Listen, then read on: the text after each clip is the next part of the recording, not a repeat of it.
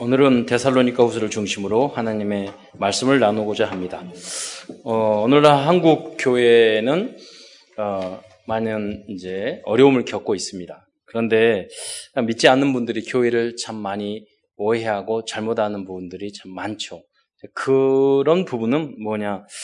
아, 기존에 예수님을 믿었던 분, 또 여러 가지 성경을 가지고 이단적인 활동을 하는 사람들, 그런 분들이 에, 과거에 많았기 때문에 지금도 많죠. 그렇기 때문에 어, 음, 그런 교회에 대한 오해를 할 수도 있습니다. 아, 그렇기 때문에 우리의 사명이 크고 오직 예수 이 복음을 정확히 우리가 알고 증거하는 그런 사명이 너무나도 소중한 줄 믿으시기 바랍니다.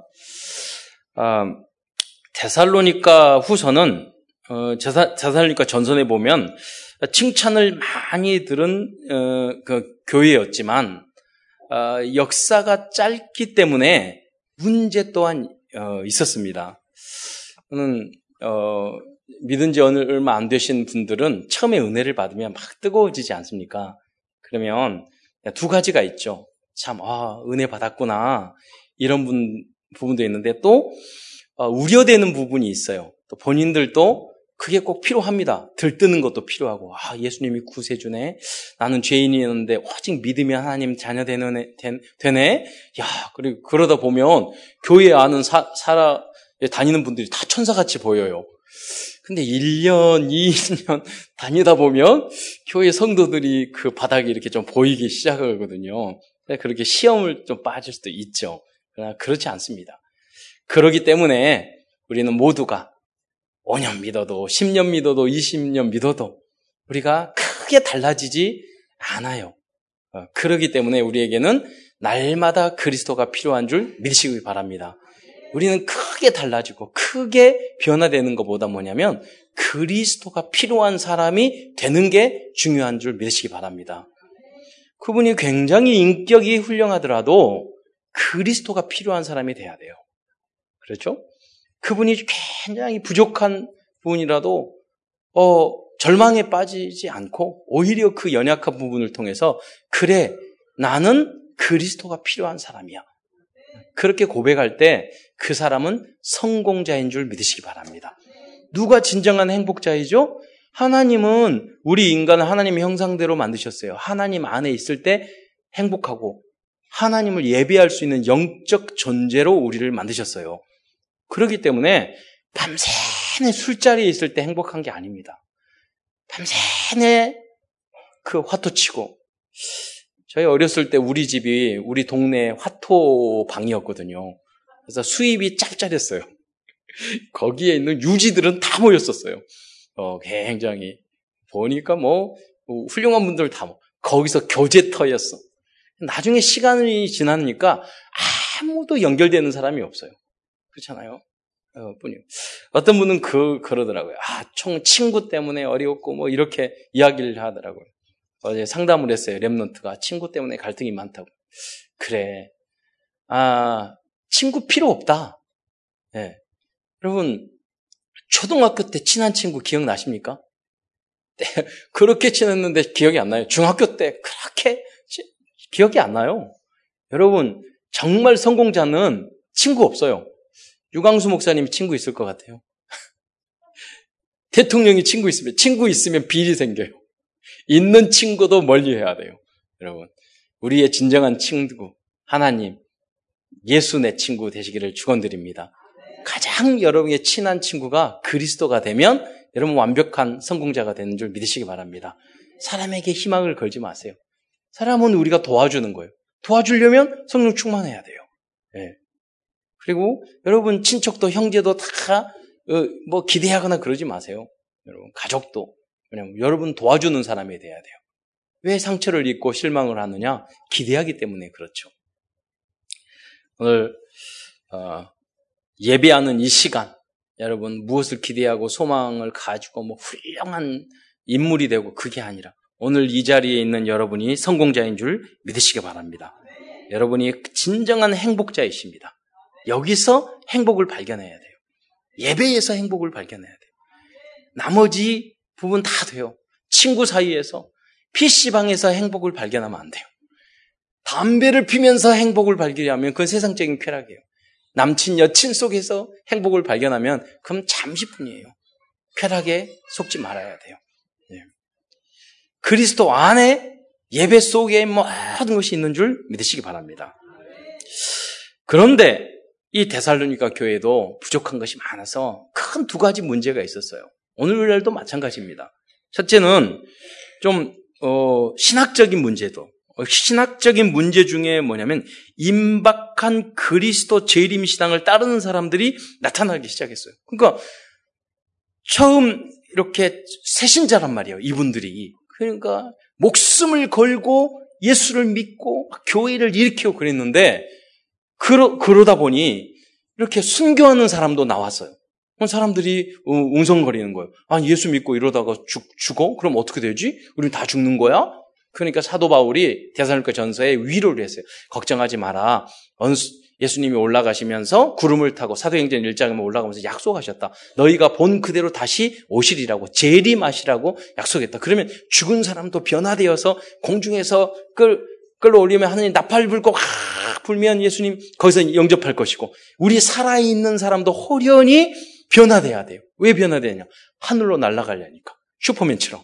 슉, 그걸 보통 휴거라고 그러죠. 그 하늘로 올라가면 영접할 것이니까 걱정하지 마라. 그건 위로의 말이거든요. 그러나 그 날과 때는 주님 앞에 달려 있는 거거든요. 근데 그 중에 열정적인 신자들이 뭐라고 해냐면, 야, 사도 바울이 편지를 보냈는데, 뭐라고 그랬냐 예수님이 곧 오신대. 근데 이제 그것도 좋은데, 몇몇 사람, 그래, 예수님이 곧 오시니까 직장도 필요 없어. 전도해야 돼. 그리고 공부도 필요 없어. 우리 전도해야 돼. 예수님을 기다리면 돼. 교회에만 가서 말씀만 들으면 돼. 예배만 들으면 돼. 이렇게 규모 없게 살아가는 사람이 있었다는 거예요. 여기에 대해서 사도 바울이 두 번째로 보낸 편지가 바로 데살로니까 어, 후서인 것입니다. 사도 바울의 전도 사역은 그리스도의 복음만 전하는 것으로 끝나지 않았습니다. 어, 끝까지 그들의 잘못된 복음을 전한 후에 예수 오직 예수 전하 이게 복음이 증거하면요. 이 복음을 그대로 오직으로 받아들이지 않고 받아들일 때는 오직 예수, 오직 믿음이었는데 시간이 자꾸 지나가면은요 인간인지라 잊어버리는 것 같아요. 그것조차도. 그래서 자꾸 행위, 행위를 하는 거예요. 그 갈라디아 사람들은 그러는 거예요. 아니, 오직 예수, 예수님도 믿어야 되지만, 우리가 할례도 받아야 된다. 율법도 지켜야 된다. 이런 분들이 나오는 거예요. 그래서 사도 바울이 갈라디아서를 보낸 거예요. 로마 사람들을 가보니까 전 세계 로마 사람 나오, 나오잖아요. 유대인들도 많잖아요. 그러니까 아니야 오직 믿음으로는 안 되는 거야. 행위가 필요해.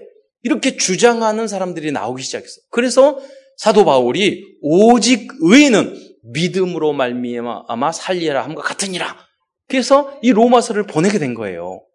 예. 그러니까 사도 바울은 복음 전하고 끝나지 않고 끝까지 그들이 오직 예수 깨닫기 위해서 더 말씀, 원색적인 복음을 이해하기 위해서 확실한 복음을 이해, 더 보내고 편지를 보내. 이게 오늘날 우리가 뭐 하는 게 뭐냐니까 양육이잖아요. 그게 다락방이에요. 내가 가든지 또 보내는 거예요. 그게 지교예요. 어느 때까지. 그러니까 대살로니까 교회도 사도 바울이 핍박을 받자 나오자 그냥 있지 않고 그들이 확실한 믿음이 없어서 디모데와 신라를 놔두고 내려왔거든요. 그러다가 또 보내고 또 편지 보내고 항상 그래 왔습니다. 사도 바울은 끝까지. 여러분도 전도 복음 한 번 전하고 끝내는 것이 아니라 그들이 영적으로 성숙한 단, 단계에 이르길 때까지 끝까지 도와주는 여러분 되시기를 축원드립니다. 그래서 그들의 잘못된 신앙과 교리를 바르게 수정해 주었고 뿐만 아니라 아니라 성도들의 삶이 하나님이 원하는 부분 어, 부분이 아닌 경우 항상 모든 성경 후반부에는 그리스도의 다운 삶을 살게 하기 위해서 이 이야기하는 거예요. 네. 그 편지를 보면 예를 들어서 성령의 열매, 사랑과 실학과 화평과 여러분 우리가 항상 기쁘게 살, 살지 않습니까? 안 살지 않습니까? 그러니까 대사로니까 전서에도 항상 기뻐하라. 왜 그 말을 했죠? 항상 기뻐 안 하니까. 범사에 감사하라. 왜 그랬죠? 한 문제만 되면 뭐 짜증이 나오고 불평이 나오잖아요. 이 항상 기뻐하고 감사하려면 어떻게 해야 돼요? 쉬지 말고 기도해야 돼요. 엄마가 불평스럽고 남편이 불평스럽고 아내가 불평스럽고 교회가 불만스럽고 이 나라가 불만스럽고 직장이 불만스럽고 아, 그럼 어떤 분이 그러시더라고요. 제가 어, 꿈 비전이 이야기하잖아요. 마무리를 그렇게 할 건데 이야기하지 않습니까? 어, 그 강의하십니다. 그분 꿈에 대한 강의를 하시면서 그러시 그러시더라고요. 여러분이 직장을 생활하면서 꿈을 꾸지 말라고 계속 꿈을 꾸면 사표 쓰게 된다고. 그렇잖아요, 그게 뭐라고 이야기하면 어떻게 하는 게 참된 꿈이냐? 여러분 허황된 꿈을 꾸는 게 아니라 내가 일하고 있는 그 직장을 거기를요 꿈터로 만들어라. 할렐루야.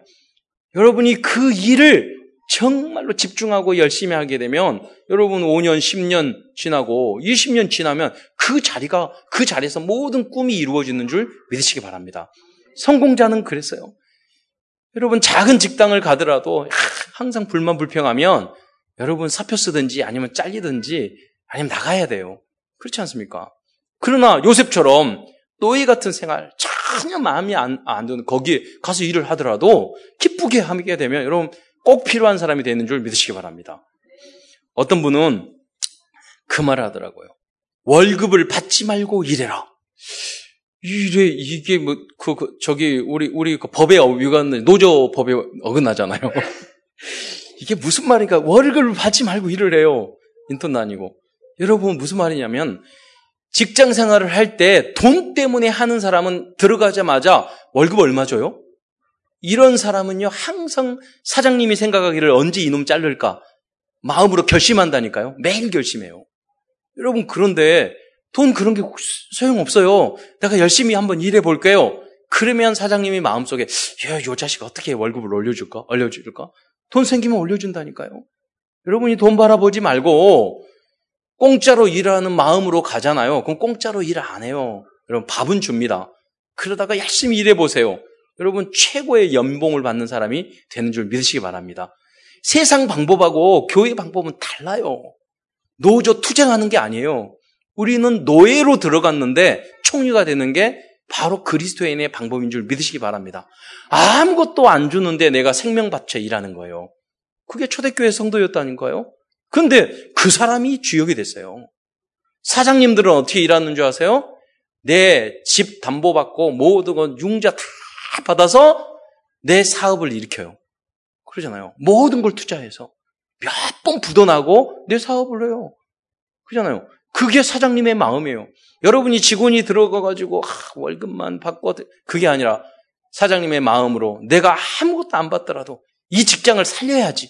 그럼 결국은 누가 사장 되겠어요? 그 사람이 사장이 되는 거예요. 세상 방법은 다르다는 거예요.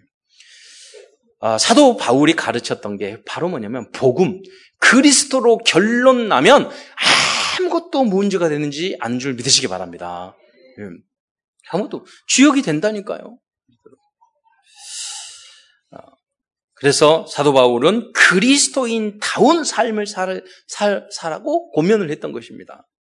자, 우선 큰 첫 번째에서 어, 사도 바울이 대단하니까 교회를 향해서 전했던 내용이 무엇입니까? 재림 신앙에 대해서 이런 말씀드리고자 합니다. 대사님과 성도들 중에 이러한 임박한 재림 사상에 예, 신학적으로 잘못된 이런 사상에 빠진 성도들이 도 있었습니다. 어, 복음과 그리스도로 결론난 사람들은 잘못된 재림 신앙을 치유해주는 치유의 치유 서밋의 역할을 감당해야 하겠습니다.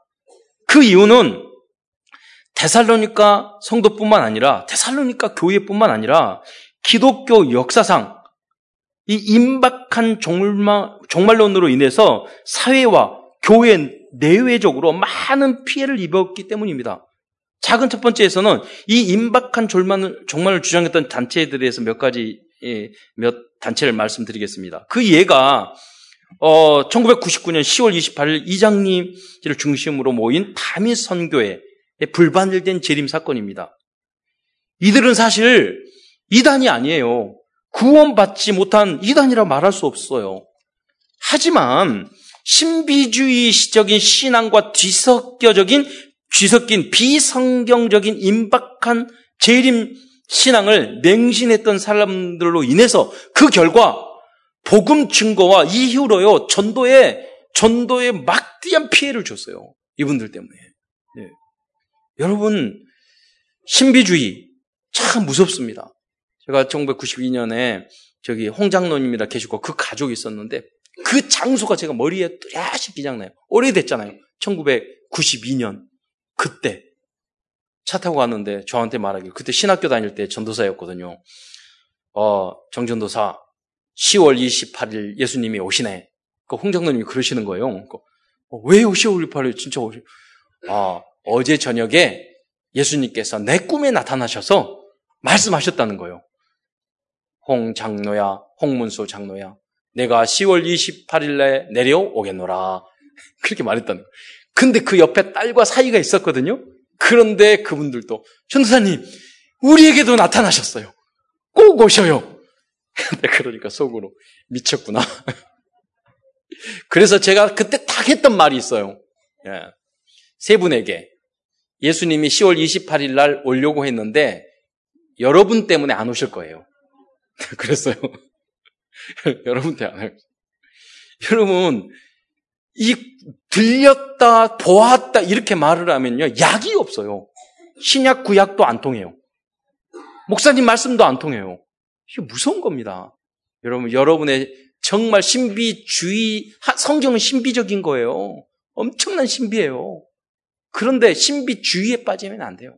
여러분 하나님의 성경 전체의 흐름을 붙잡는 여러분이 되시기를 축원드립니다.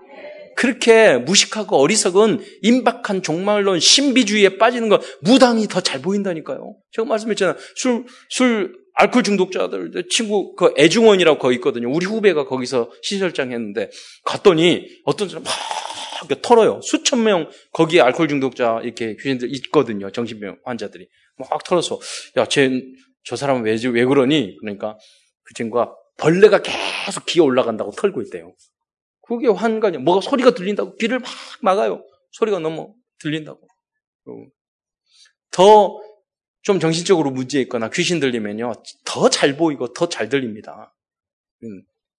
여러분 정말 하나님이 요셉처럼 하나님이 주신 확실한 꿈을 꾸는 여러분이 되시기를 지원드립니다. 음. 성경을 벗어난 게 아니라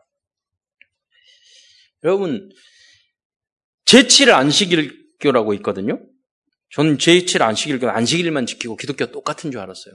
그런데요, 그들이 지도자가 쓴 책을 보고 이게 아닌 걸 알았어요. 지옥을 부인하더라고요. 그죠? 저희 어머니가 여수에 제7 안식일교에서 운영하는 그 요양원이 있거든요. 암, 암, 암 걸려서 거기 요양을 하신 적 있어요. 거기 원장실에 가서 책이 있길래 쭉 봤어요. 안식일에서. 봤더니 거기 그 내용이 있는 거예요. 지도자들 책에는. 제7 안식일 예수 재림교회는 1844년 10월 22일 예수가 재림한다는 시한부 종말론을 주장한 윌리엄 밀러라는 사람이 그 효시예요. 효시였어요. 그게 다 불발로 끝났죠. 여호와 증인도 대표적인 임박한 재림론을 주장하여 사기를 치고 있는 그런 집단이에요. 그런 쳤던 집단. 여러 번 불발이 됐어요.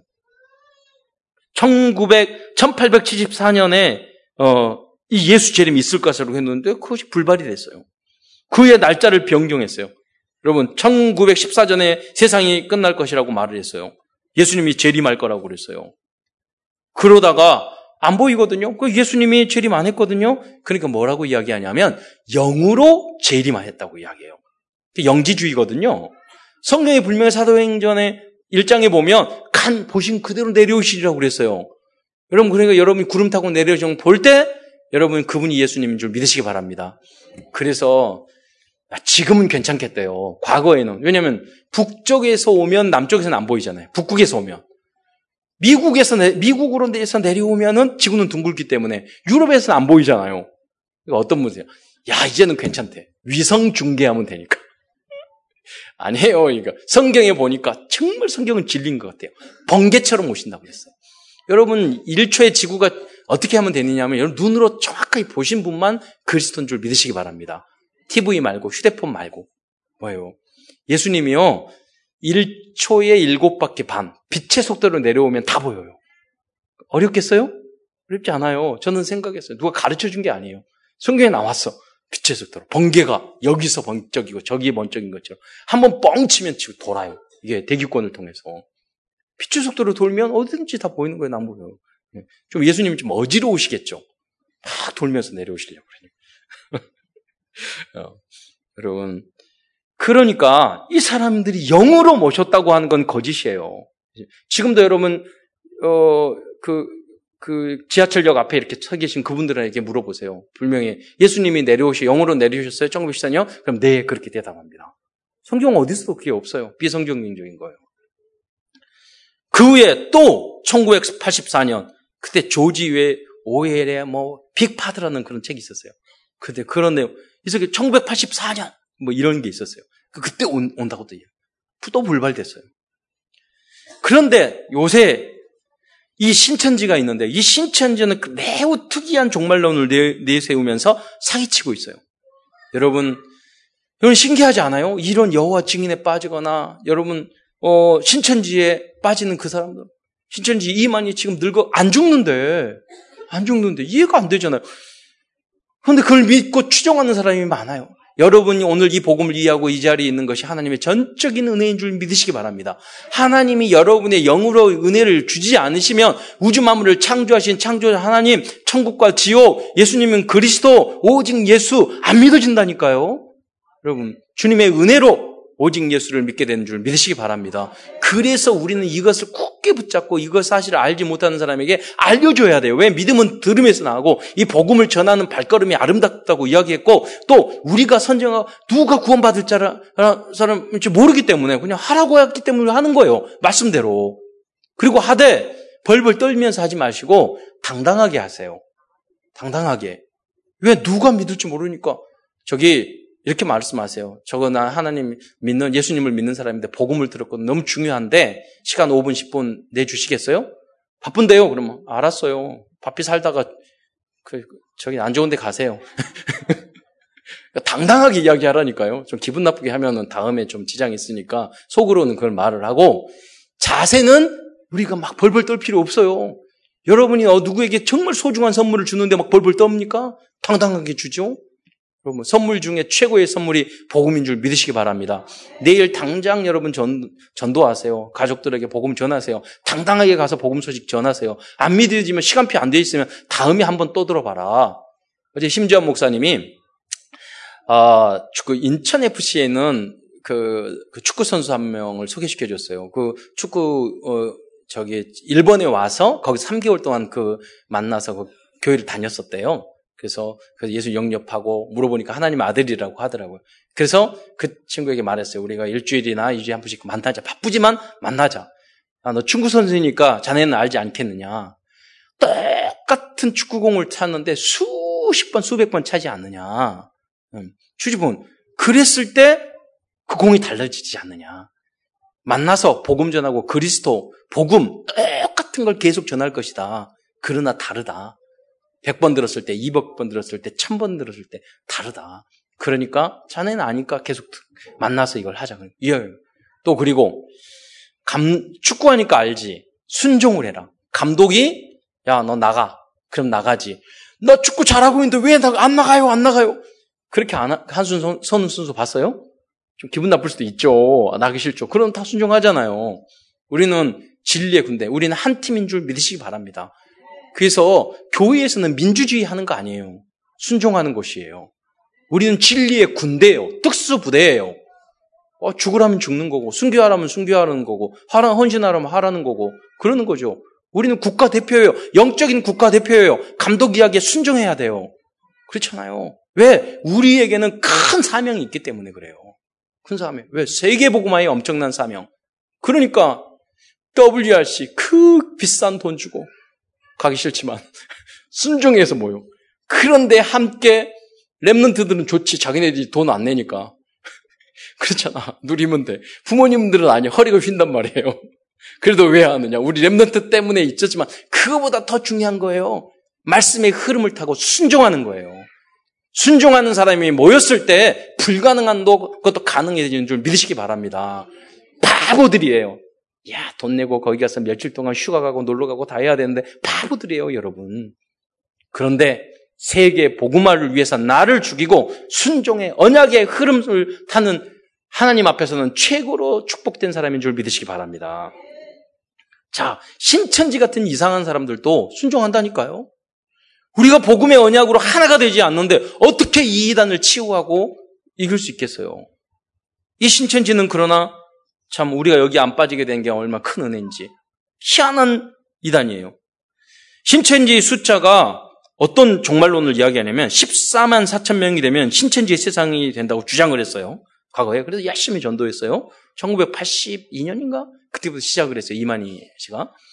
어, 제가 다른 이단에 있다가 증거 장막이라는 데서 이단에 있고 뭐 전도관에 있고 그렇게 이단만 돌아다녔어. 작년 때. 그러다가 나와서 딱 제자가 됐어. 이단 똑바로 채, 똑같이 하고 있는 거예요. 그 사람이. 그 전에 이단들이 백마 탔어요. 얘도 체육관에서 백마 타고 나타났어요. 똑같이 했어요. 예, 실전 하고 있는 거예요. 자기가 이긴 자라고 말했거든요. 그 전 이단에 이게 원조가 아니에요. 그 전 이단들이 자기를 이긴 자라고 그랬는데 자기도 똑같이 배운 대로 하는 거예요. 이단이 되는 거예요. 그런데 그 숫자가 다 차, 어, 차도 신천지 세상에 안 오자 이제 신천지가 참 웃긴 일을 하는 거예요. 신천지가 고리, 교리 시험을 보기 시작했어요. 그래서 90점 이상 되면은 14만 4천 명이 들어간다고. 그래가지고 계속 시험 친다니까요. 시험 쳐요. 시험 공부해요. 90점 이상. 공부 못하면은 천국도 못 가요. 그런데 최근에 내부적인 통계를 보니까 90점 이상 받은 사람이 15만 명이 넘었어. 또 불발이야. 그런데 신천지가 안 이루어져 있어. 그럼에도 불구하고 그 종파에 지금 막 몰려가고 있단 말이에요. 여러분, 신천지에 빠진 사람들이 꼭 교회에서 목사님 말 안 듣고 딴 데 돌아다니다가 신천지 그 신천지의 공부방 우린 다락방 있잖아요. 거기는 훨씬 복음적이요. 신천지 공부방이 뭔지 알아요? 이름이 뭔지 알아요? 복음방이에요. 우린 다락방이라고 그러잖아요. 성경 공부를. 거기는 복음방이야. 훨씬 복음적이야. 거기 가서 성경 읽고 빠진다니까요. 이단, 이단에게. 그분들의 특징이 뭐냐? 교회의 목사님 말씀을 순종하지 않았던 사람들이에요. 열심히 안 했던 사람. 이상하게 자기 집에서는 순종 안 하는 사람들이 나가가지고 깡패들 만나가지고 나쁜 친구 말은 그렇게 순종 잘해요. 집안에 순종 안 하다가 깡패들 만나면 시키는 대로 너무 순종 잘해요. 야, 형님! 엄마 아빠 말 절대 안 듣다는 거예요. 거기 가가지고. 이단에 빠진 그런다니까 교회 안에 자유로 복음이니까 여러분 뜻대로 하세요. 그럼 여기 순종 안 하다가 이단에 팍 사로잡혀고 이거 해 저렇게 해 그러면 그걸 따라간단 말이에요. 네. 연약한 부분도 있어서 그러겠지만 영적 상태가 그런 거예요. 순종의 상태가 아닌 거예요. 복음을 이해할 만한 상태가 아닌 거예요. 그래서 여러분이 잘 붙잡아 주, 셔야 돼요. 그리고 여러분 정말 주님 앞에 기도하셔야 돼요. 하나님 이 참복음을 깨닫게 하옵소서. 불순종하고 목사님, 교회 중심, 목사님 중심 아닌 이 잘못된 영적인 상태를 바꿔서 오직 복음을 위해서 하나 되게 하옵소서. 그렇다면 어떻게 이렇게 잘못된 종말 사상을 우리가 치유시킬 수 있을까요? 어렵지 않아요. 여러분, 영적인 아홉 가지 포인트를 보면 돼요. 그 영적인 아홉 가지 포인트를 어디서 보냐면 교회 사 속에서 성경 속에서 발견하면 돼요. 그 이야기를 하면 하자면 뭐 시간이 많이 걸리니까 잠깐 이야기를 하다 보면 뭐 그게 뭐냐니까 마태복음 28장 36절을 보시기 바랍니다. 거기 보면 어 24장 36절에 그 날과 그 때는 아무도 모르나니 하늘의 천사도 아들도 모르고 아들이 누구예요? 예수 그리스도 모른대. 아들도 모르고 오직 아버지만 아시느니라. 왜 이렇게 말을 했을까요? 여러분 성경을 보려면 그러니까 아 예수님이 하나님인데 아들도 모른다니까 예수님은 더 아버지보다 못해 이렇게 말을 하면은 성경 전체의 흐름을 모르는 거예요. 이거는 강조법이 강조법. 예? 이 모든 걸 아버지께 맡겼다는 거예요. 예. 모르시진 않아요. 하나님이시니까. 강조. 이 정도로 너희들이 신경 쓰지 말아야 하는 거예요. 아버지의 절대 주권에 있는 줄 믿으시기 바랍니다. 그래서 우리는 이 땅에 살아갈 때, 어, 신앙생활은 어떻게 해야 되느냐. 내일 예수님이 오신다고 전화 왔어요, 아까. 네, 어제 꿈에 나타났거든요. 정윤돈 목사야, 내일 내가 오겠노라. 제가 잠시 거짓말했어요. 만약에 그, 내, 우리는 신앙생활은 어떻게 해야 되냐? 내일 예수님이 오실 것처럼. 그렇게 오늘의 신앙생활 하시기를 축원드립니다. 그런 믿음의 자세로 살아야 된다니까요. 그런 헌신의 자세로 우리 살아야 돼요. 그러나 세상 삶은 천년을 계획하면 살아요. 천년 동안 우리가 이 땅에서 살아갈처럼 계획하고 후대에 언약을 전달하고 어, 사업을 하고 일을 하셔야 되는 거예요. 세상 사람도 그러잖아요. 내일 지구가 막 망할지라도 나는 항구에 항구리에 사과나무를 심겠노라. 그래서 두 사람이 맷돌 걸다가 한 사람은 올고 내려가고 밭을 갈다가 한 사람은 올라오고 내려가더라도 오늘 끝까지 오늘 우리의 주어진 그 자리에서 그 가정에서 우리가 해야 될 일을 충실히 잘하는 것. 그게 참된 복음을 깨달은 그리스도인 줄 믿으시기 바랍니다. 어, 우리는 이 아홉 가지 포인트 속에서 이 재림 신앙을 성경적으로 해석할, 어, 해석할 수 있어야 됩니다. 그 높이와 깊이 넓이를 이해시켜야 합니다. 제 이름을 인간의 낮은 수준으로, 수준으로 생각하시면 안 됩니다. 무한히 높고 영원하신 하나님의 뜻을 이해하지 못하면 우리는 율법주의, 신비주의, 임박한 종, 종말론, 여기에 빠진 거예요. 왜 이게 다 낮은 수준이거든요. 하나님은 여러분을 정말로 아름다운 천국에서 정말로 멋있게 살기를 원하시고 이 땅에서 여러분 정말 아름다운 신앙을 하는 그 높은 뜻을 갖고 계시는 줄 믿으시기 바랍니다. 거기 예수 하나님 나타나가지고 막 가정도 버리고 뭐도 버리고 다 인발간 종말론에 빠져가지고 정신병 자체 그런 낮은 수준의 신앙생활을 하게 하기를 원하지 않으신다니까요. 하나님 어떻게 하냐? 원수도 사랑하라. 항상 기뻐하라. 그렇잖아요. 너희를 핍박하는 자를 저주하지 말라. 오히려 축복하고 기도하라. 얼 높은 수준입니까? 또 위아래 옆을 이해해야 합니다. 영적 질서를 따르지 않는 성도들은 잘못된 길로 가게 됩니다. 여러분이 목회자와 교, 교 회에서 모르는 그런 모임이나 이런 데 가시면 안 돼요. 그 이단에 빠지거나 그 자체가 틀린 거예요. 항상 소통할 수 있어야 돼요. 자녀들도 마찬가지예요. 어디 가고 이렇게 하는데 엄마 아빠한테 보고 이야기하지 않고 그러면 반드시 좋은 훌륭한 곳에 간 건 아니거든요. 여러분이 이야기만 하, 더라도 흑암이 꺾이는 줄 믿으시기 바랍니다. 그러면 다 허락한다니까요? 우리 아들, 딸도 어디 가요? 그러면 제가 no한 적이 거의 없어요. 그렇잖아요. 과거, 현재, 미래 속에서 재림 신앙을 이해해야 합니다. 그 뭐냐면 재림의 역사를 이렇게 보면요. 과거에 어떤 문제가 있었는가 고 오늘 어떤 문제가 있는가 보면 앞으로 우리가 가야 될 것이 보인다는 거죠. 큰 두 번째는 삶에 대한 내용입니다. 성도들의 삶 또한 항상 아홉 가지 폰트를 잃지 않도록 치유에 주어야 됩니다. 여러분이 그러한 치유의 서미스로 쓰임받기를 축원드립니다. 대선일과 성도들은 작은 첫 번째 잘못된 살, 삶을 살아갔어요. 성경에 어떤 것입니까? 예수님이 재림하고 오시니까 공부도 필요 없고 학교 가는 것도 필요 없고 직장도 필요 없고 교회만 산. 그러니까 한 청년이 있었는데 정신적으로 좀 문제 있어요. 어머니도 미치고 아버지도 미치고 형도 이상하고 누나도 이상하고 그래요. 그러니까 계속 메시지만 듣고 있는 거예요. 그래서 내가 야 그 메시지만 들으면 넌 치유 안 된다. 완전 치유는 직장 생활 해야 된다. 그래서 그 후로 길을 일을 쭉 잘, 잘했어요 직장에서. 그러면서 휴대폰 보니까 거기 바탕화면에 뭐라고 쓰냐면 완전 치유라고 몇 년째 쓰고 다녀. 일을 해야 돼요. 그게 치유라니까요, 여러분.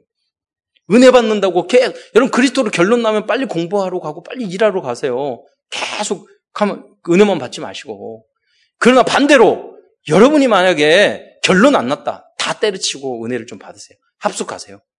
그리스도로 결론 안 났으면 그걸 해야죠. 그것부터 먼저 내야지. 이것도 아니고 저것도 아니고 그러다가 죽으면 어떡하려고. 예수님 오시면 어떡하려고. 갈등하고 있었습니다. 계획하고 있었습니다.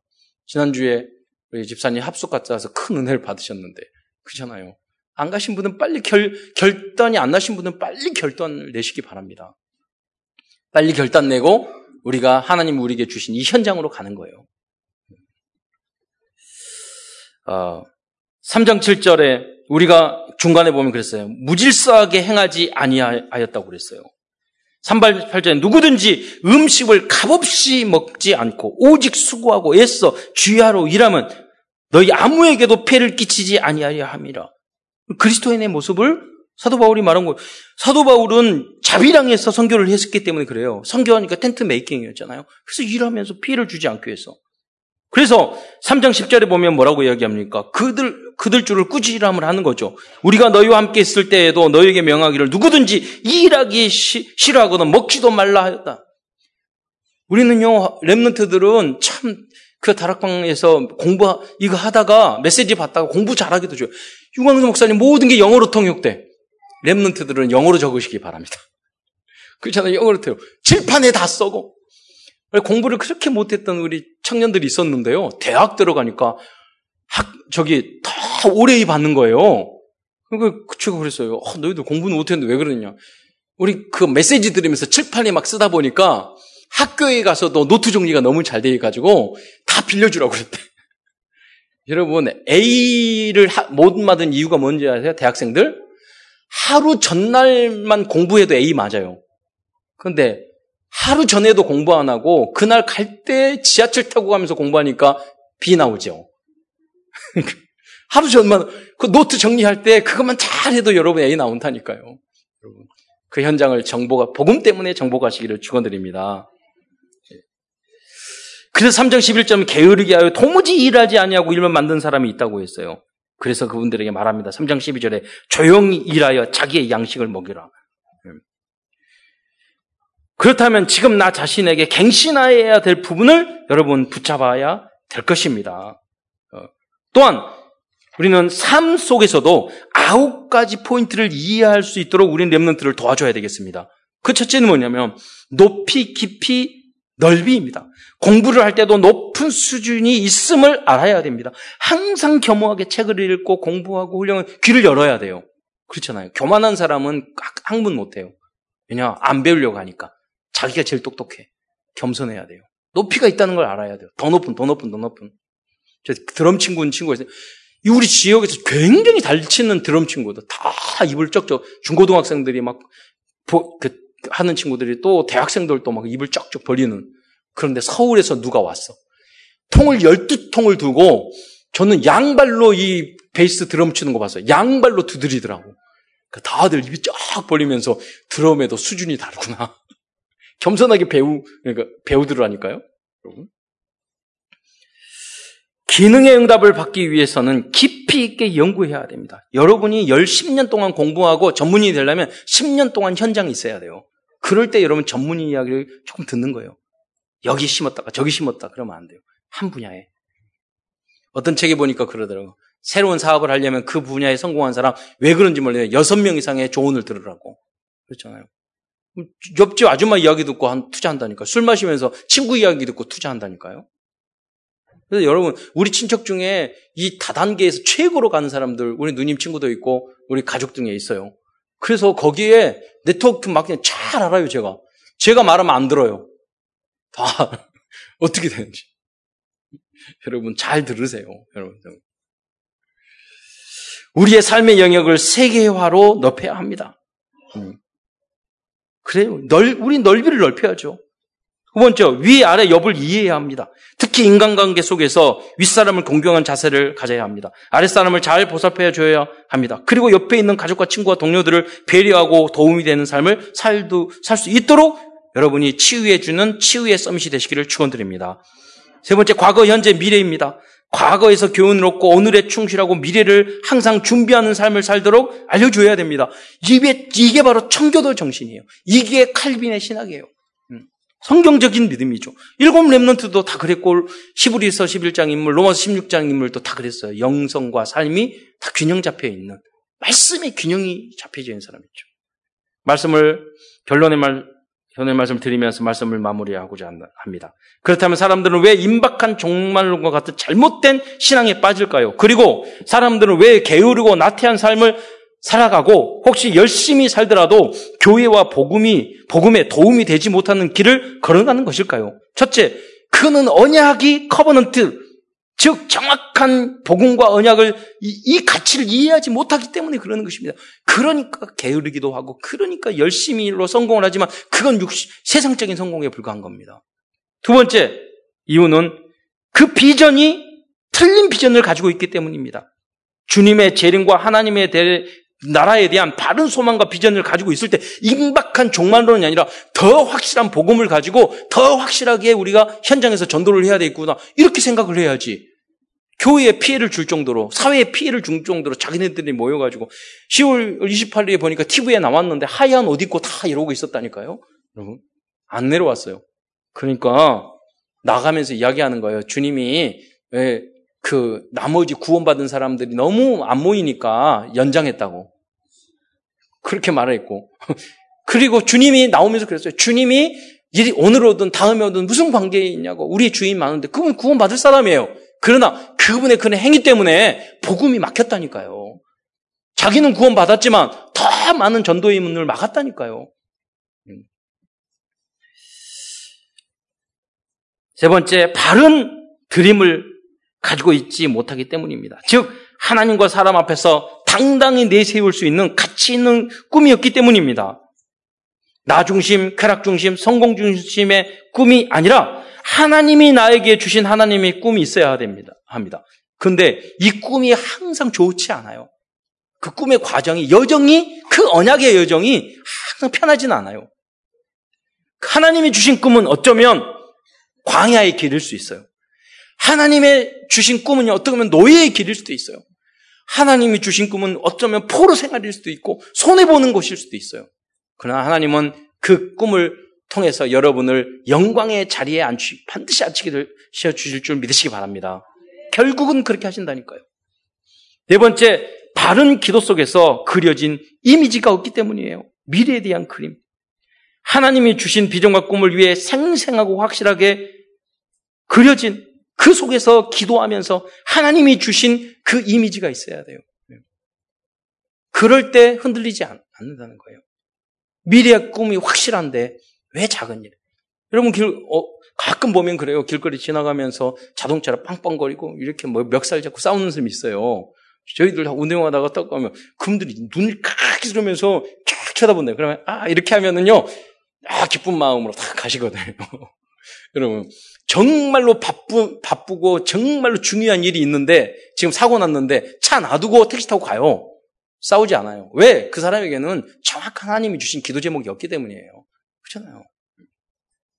여러분 마라톤 그 뛰고 있는데 중간에 확 막았잖아요. 제끼고 그냥 뛰었잖아요. 왜 서가지고 멱살 잡으면서 왜 길을 막아? 그러지 않아요. 왜? 그 사람의 비전은 뭐냐? 그 꿈은 뭐냐? 그럼 지금 올림픽 금메달 따는 거예요. 마라톤에 금메달 따는 것이에요. 음. 여러분 교회 안에 삶을 살아가면서 어느 것도 거치지 않을 정도로 그러한 꿈과 비전과 그 기도 속에 있기를 축원드립니다. 그러면 우리는 무엇을 해야 됩니까? 할 수 있는 작은 일부터 우리는 실천하고 도전하면 우리는 행복한 믿음의 삶, 영육 간의 행복해질 수 있습니다. 그럼 벌써 여러분이 이 언약을 붙잡고 성경 책을 하루, 하루에 10분만 읽어보세요. 희망이 생겨요. 또 랩런트는 영어 공부 시작해보세요. 14, 30분만. 희망이 생긴다니까요. 한 일주일 정도 해보세요. 외국어 공부 시작해보세요. 운동을 좀 해보세요. 자격증을 따는 것을 목표를 정해보세요. 내가 공부할 계획, 내 사업의 계획을 좀 세워보세요. 작은 일에 실천. 또 현장에 이 신앙적으로는 기도 조금 해보세요. 그리고 현장에 나가서 이 복음을 붙잡고 한번 전도 한번 해보세요. 행복해진다니까요. 끝으로 이 자리에 계시는 모든 분들이 다른 성도들과 후대들을 치유하는 치유의 서밋으로 쓰임받는 그리스도의 제자가 되시기를 축원드립니다. 기도하겠습니다. 은혜의 주님 감사를 드립니다. 오늘 대사로니 교회가 하나님 짧은 시간에 크게 부응해서 하나님 칭찬을 들었지만 그러나 연조가 짧아서 또 갱신해야 될 부분이 있었습니다. 이제 그들은 분명히 사도 바울이 보내준 이 편지를 언약으로 붙잡고 그들을 갱신하여 세계에 복음하는 그런 교회가 되었을 것입니다. 하나님, 우리에게 참된 복음을 알려주신 것 너무나도 감사를 드립니다. 이 복음에 우리가 잘못 도취되어서 하나님 아홉 가지 포인트를 잃어버리지 않도록 우리의 영, 영혼과 우리의 삶을 지켜보아여 주시옵소서. 우리의 모든 성도들이, 우리 후대들이 확실한 복음을, 이 진리를 붙잡게 하옵시며 현장에 나가서 정말로 삶도 치유되어서 하나님 현장도 정복하고 다스리는 영적 리더들이 삶의 리더들이 될 수 있도록 주여 지도자들이 될 수 있도록 주여 축복하여 주옵소서.